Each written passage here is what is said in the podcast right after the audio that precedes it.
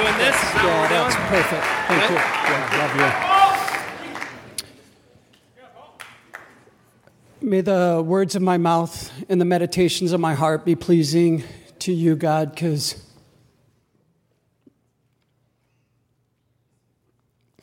you're good, you're hope, you're beautiful, and we recognize you in this place. Amen. Uh, um, I, I don't know who this is necessarily for. I'm going to look at Joshua and the good doctor here. Um, we, we sang a song uh, about, I don't know, singing, shouting, and walls coming down, right? Uh, so I picture, I don't do lyrics very well. Um, about walls coming down, and, and the picture that conjures in many of our minds, if you grew up in the tradition that I grew up in, is Joshua, and I think Caleb, did they? I'm looking at you. You look way more spiritual than me. Am I doing the right story? They marched seven times and the walls came down. And the picture is, you know, we march around other places that are strongholds and the walls came tumbling down. That's what we get to do as victorious Christians. Um, and as we were singing the song, I said, well, what if it's different? What if there's a wall around this campus and we need to pray those walls down? And we need to flood our city. Uh, and, um, and so, whoever that's for, um, I, I, don't know. I feel incredibly honored. I'm, I'm always honored to be invited. I got bumped up to like the first couple of weeks, so it feels like, you know, an upgrade, you know, like QB1. Um, uh, but I, I, love this place and I love this city. How many of you, uh, this is your like first year here? Maybe PSEO, maybe traditional student, maybe transfer. Uh, um, yeah, raise your hand. I want, I want to just see. So uh, I want to say uh, welcome. Welcome uh, as a resident of this city. Welcome to one of the greatest cities on the planet. And I mean that. I love this place. You are going to find your favorite coffee shops. You're going to find your favorite restaurant. Some of you, you may find that place where you're going to kiss that certain somebody. Uh, some, there are.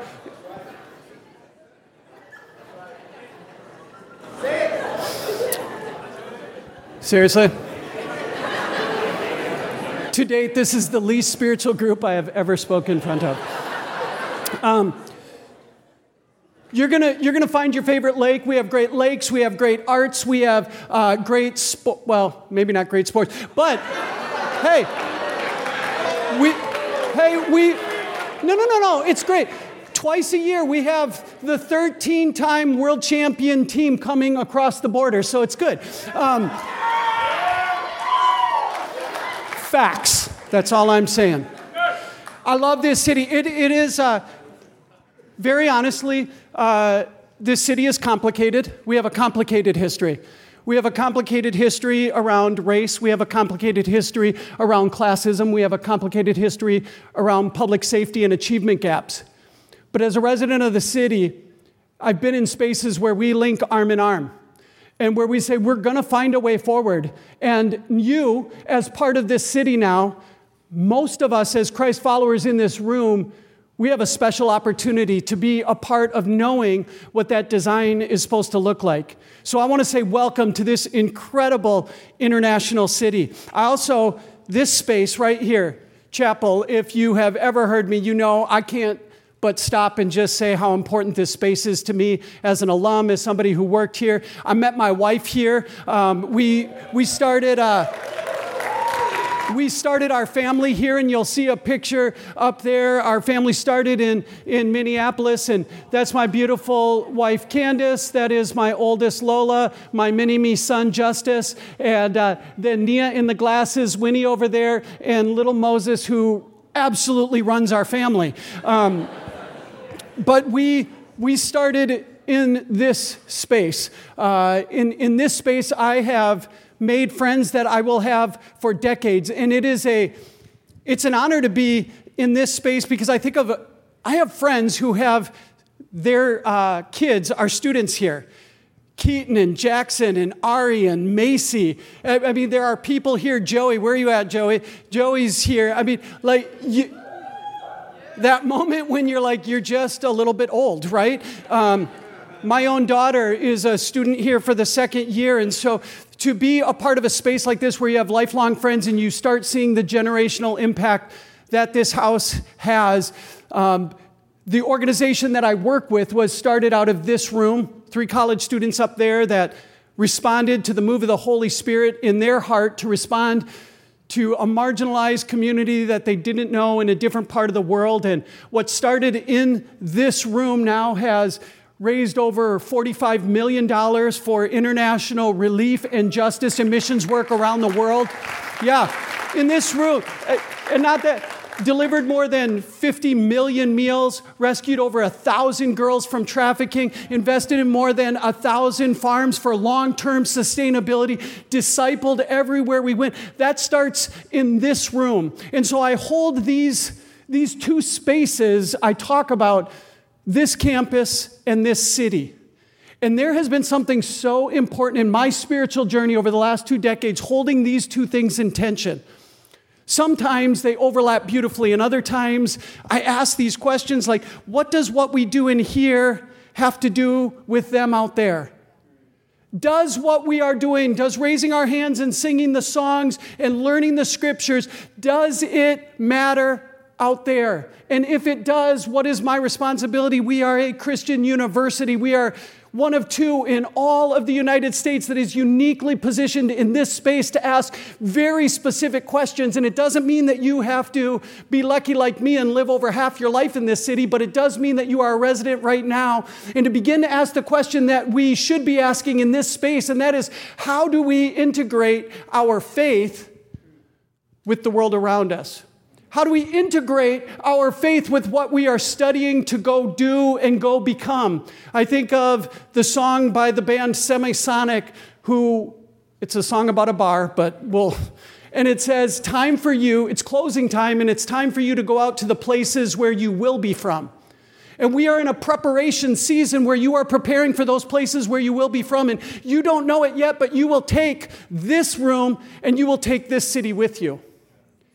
And it's not just my own opinion. As I hold these things in tension, I think of a story, a story that many of us know in Luke 10. It's called the story of the Good Samaritan. And most of us understand the story of the Good Samaritan, if you can remember it, as a story about a guy who created space to help somebody who got beat up, right? And there are a lot of applications to that, creating space in our time and our resources and all of those types of things. But the genesis of the Good Samaritan story starts with a conversation between the religious elite and Jesus saying, What does it look like for me to inherit the fullness of the kingdom of God? There's a connection between what does it mean for me to be a Christ follower? What does it mean for me to be about the kingdom? And Jesus decided the best way to answer that was to start a conversation about what it means to be neighbor what it means to be in proximity, what it means to include people. And I know yesterday you had an incredible communicators, Chris and Monica De Laurentiis, who have invested in this city for so long. And I want to just share three words, just three words about what's kind of been a um, they've been guideposts in my journey to figure out this tension between what it means to be a christ follower what i do in here and what it has to do with people out there. Now, it's not going to be exegetical or an expository sermon. I'm not going to break down the nuances of the Good Samaritan. I'll leave that to, uh, to our Vice President, Joshua Edmond. Love you, brother. Um, I'm not going to do a topical sermon and teach you about how you should be a good spouse ready person. Um, I'm literally I'm literally just want to talk about three words a personal reflection. And, and I pictured it. I asked for this table because sometimes, if you've ever heard me speak, I like to walk around. I get a little fidgety. I'm like four cups of coffee in. And I just wanted to sit down um, and I just wanted to share the way I would. One of the greatest honors is when a student will say, Hey, would you have a cup of coffee with me and just have a conversation? So I want to recreate what that would be if I was sitting next to a student, in fact, uh, this feels weird like this. Joey, where are you at? Joey Anderson, come on up here. I know I saw you. You are hard to miss. Did he leave? He left? Oh, that dude, I know his dad. It's all right. That's all right. All right, Keaton, are you in the house? Come here. Mom. Let's go. You have the best hair of anybody in your family. Come on. Seriously, his dad had the nastiest mullet when we were in college. How you doing, Keaton? I won't keep you up here too long. This is how I this is how I picture the conversation. All right, just go with me. Keaton comes up to me and says, "Paul, you are so wise. Would you mind having a cup of coffee with me?" And I'm like, "Sure, I would love to." Can you say you're so wise? You're so wise. Thank you. This is exactly how it went in my head. And then you would say something like this. You'd be like, "You are a lot cooler than my dad." You are a lot cooler than my dad. Yeah, there was a lot of emphasis there. That's great. Um, and then and then you would just say, hey, would you talk to me about what it, how have you lived out your faith since you left North Central? Go ahead, try that one. Want to repeat that one? From- That's good. All right, good. Everybody say thank you to Keaton. You can jump. Thanks, buddy.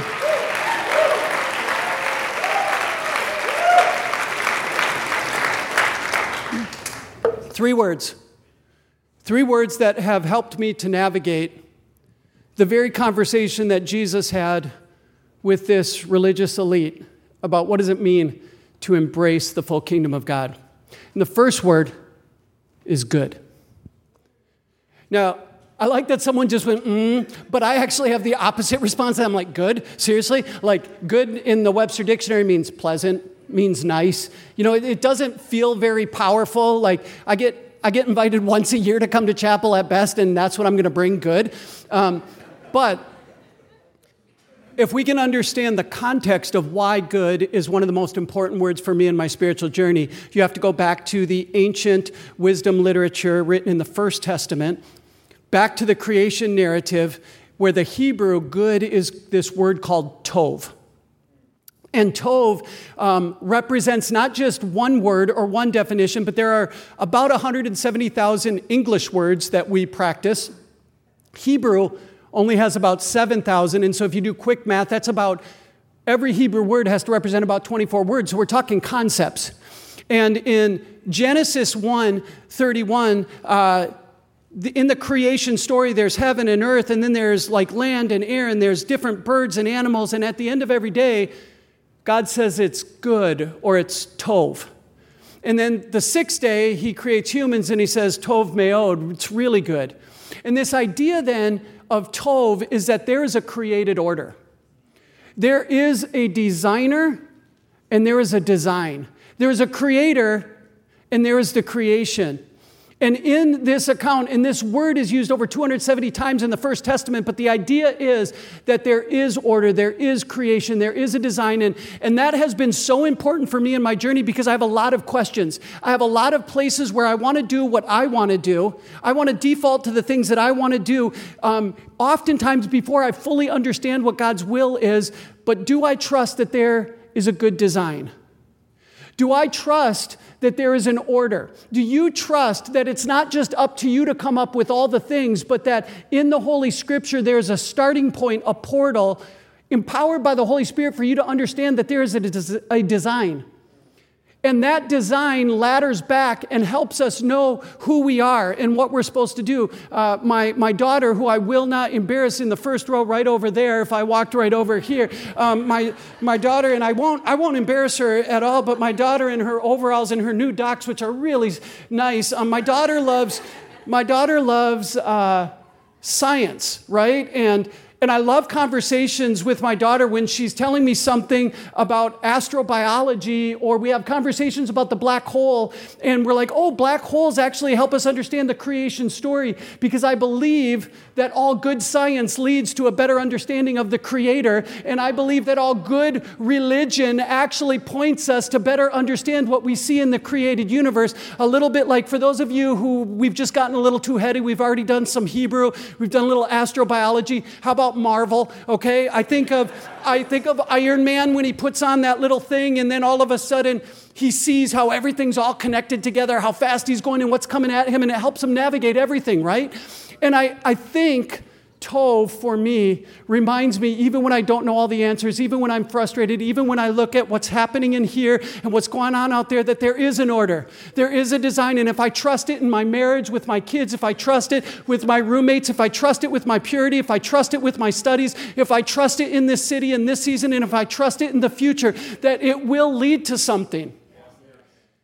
And we're in a university And the previous president, and by the way, I love President Hagan and Karen, and we pray for Karen right now. Um, the previous president would often talk about a university in the very uh, traditional sense of a university, a bunch of disciplines anchored in this creation story.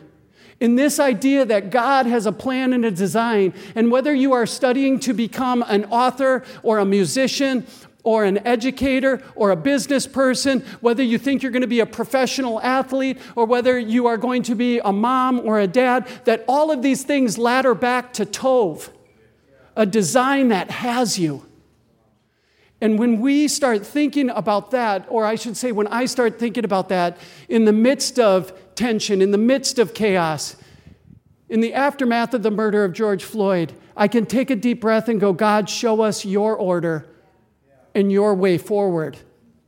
And there is, then we know if we go back to Genesis in the First Testament, if you know this story, Tov, this good God and this good garden bursting with potential, and these good humans make a decision, hamartia, sin, to go against the good design, or ra, to choose evil over good.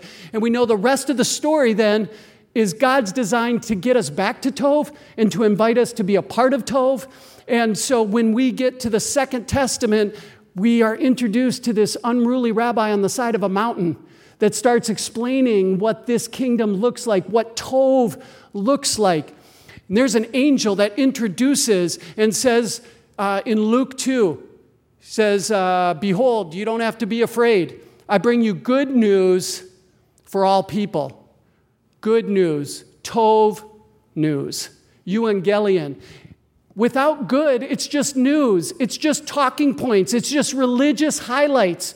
But good, this design, if we trust it, we will investigate it and we will know that we are carriers of good news. And we are invited to be a part of living the reality of what Tov looks like in our city.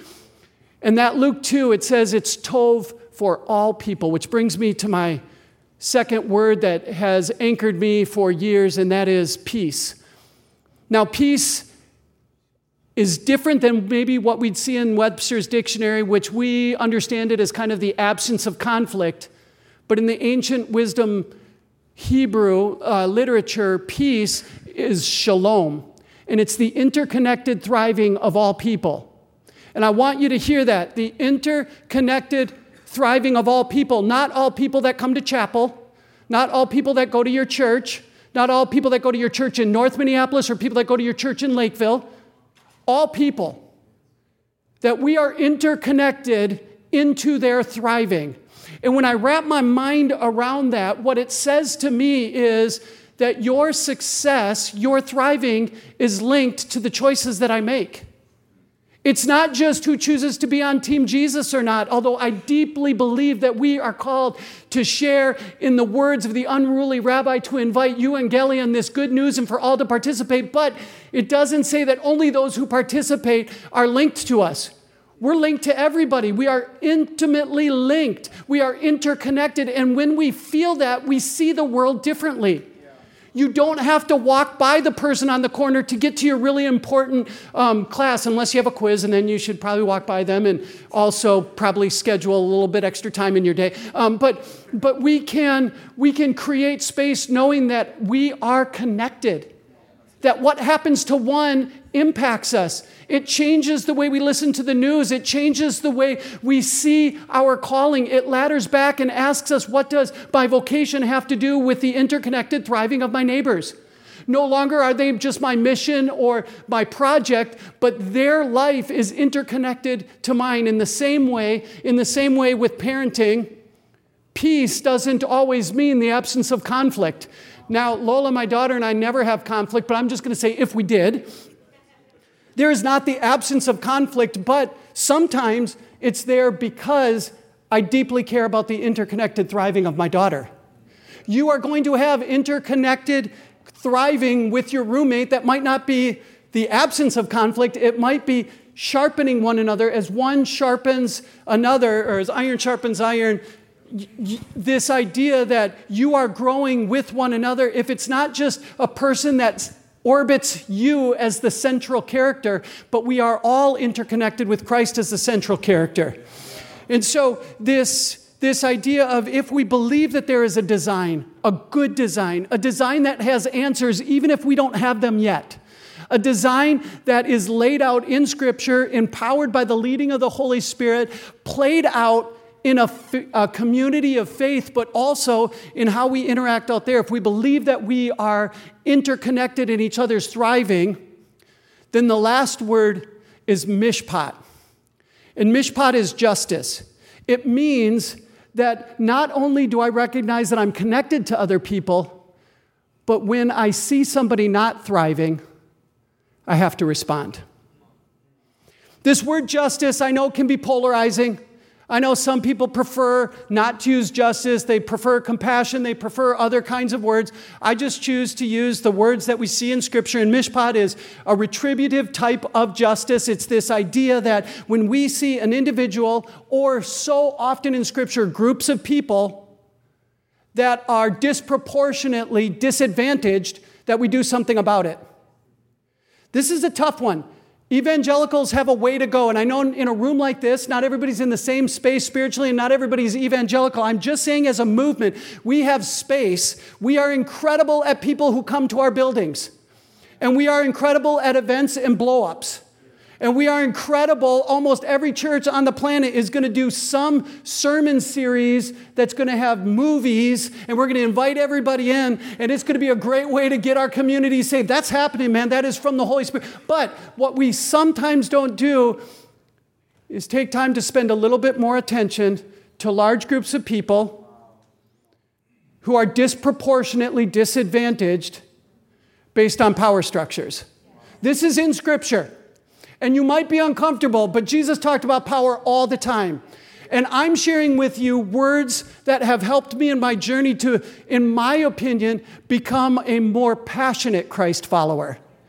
I'm not just talking about general Christian. I'm not talking about my worldview. I'm talking about a passionate lover of Jesus, this unruly rabbi that has so much good to share for my life so that my life is Tov, but also invites me to be a part of Tov for other people invites me to recognize that I am connected to the people out there, that the walls need to come down and we need to be out there practicing our interconnected nature because you, at some point, most of you will go to the places that you will be from.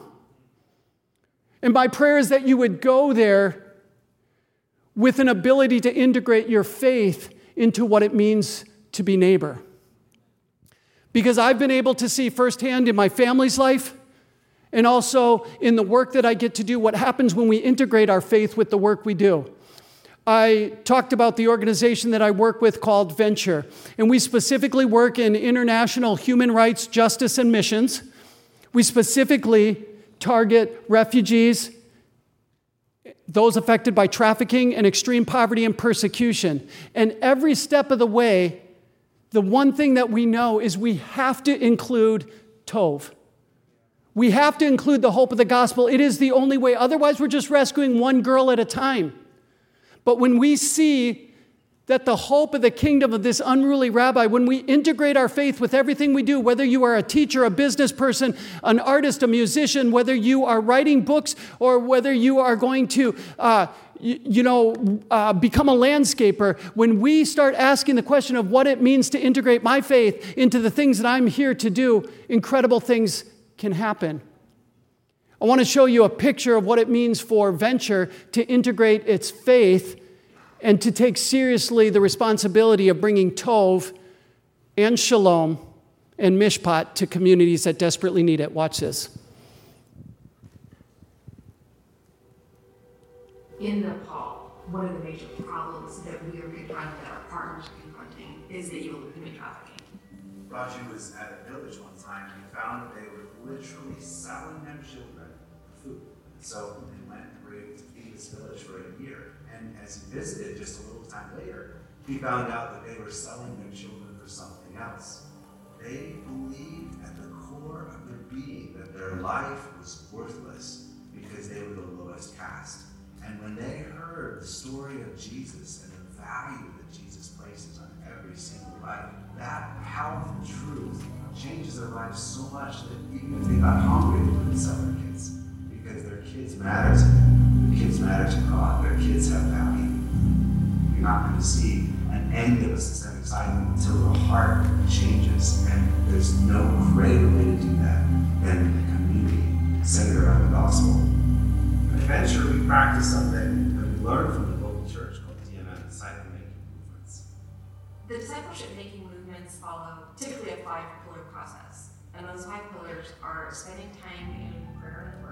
meeting corporately for worship and community, reaching out to people who haven't yet heard of Jesus, spending time with the poor oppressed, and training other people. This is the model that we're seeing be effective in creating multiplicative discipleship movements in the areas where we work. This is unstoppable. Under these homes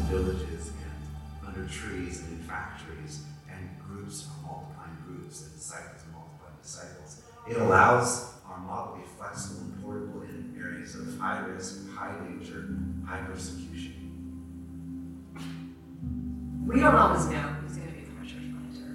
What we are learning is that girls who've been rescued from trafficking situations can go through rehabilitation and can become extremely effective church planters by sharing their testimony.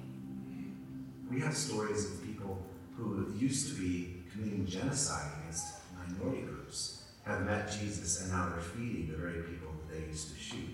Or in one community, the very trafficker of the village is now the pastor rescuing girls.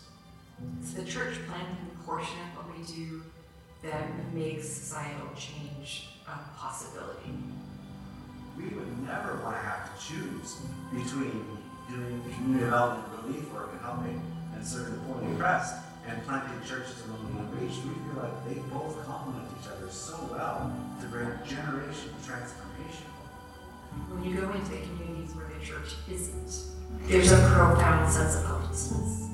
But I've been in villages where the church is present, where believers have organized themselves into a worshiping community,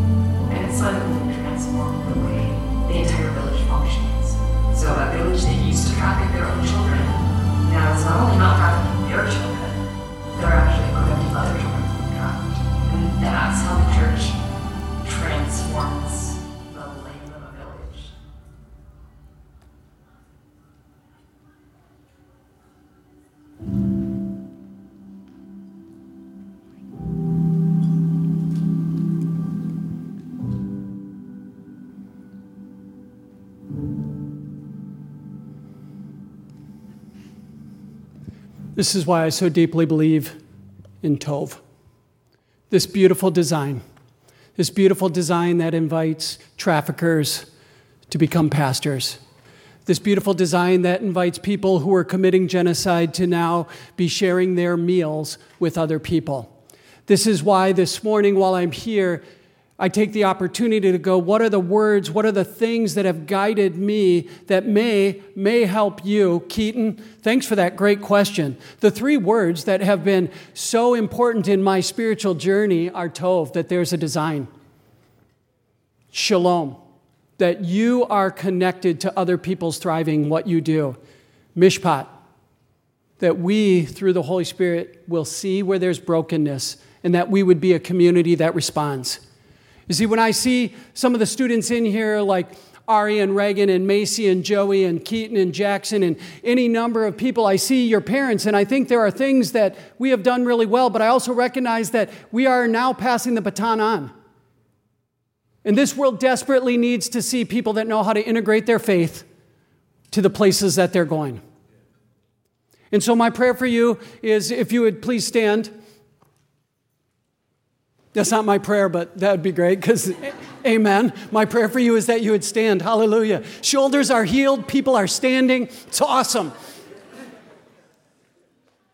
That you, that you would stay in the conversation, that you would stay in the service, that you would stay in the worship, that you would stay with your roommates, that you would stay in the study, and that you would integrate the life and the teachings of the unruly rabbi on the side of the mountain that invited you to see your role in bringing Tov more beautifully right now in this city, on this campus, and to the places that you will be from. May the Lord bless you and keep you. May his face shine upon you. May he bless your comings and going for his name and his glory. Amen. Have a great day.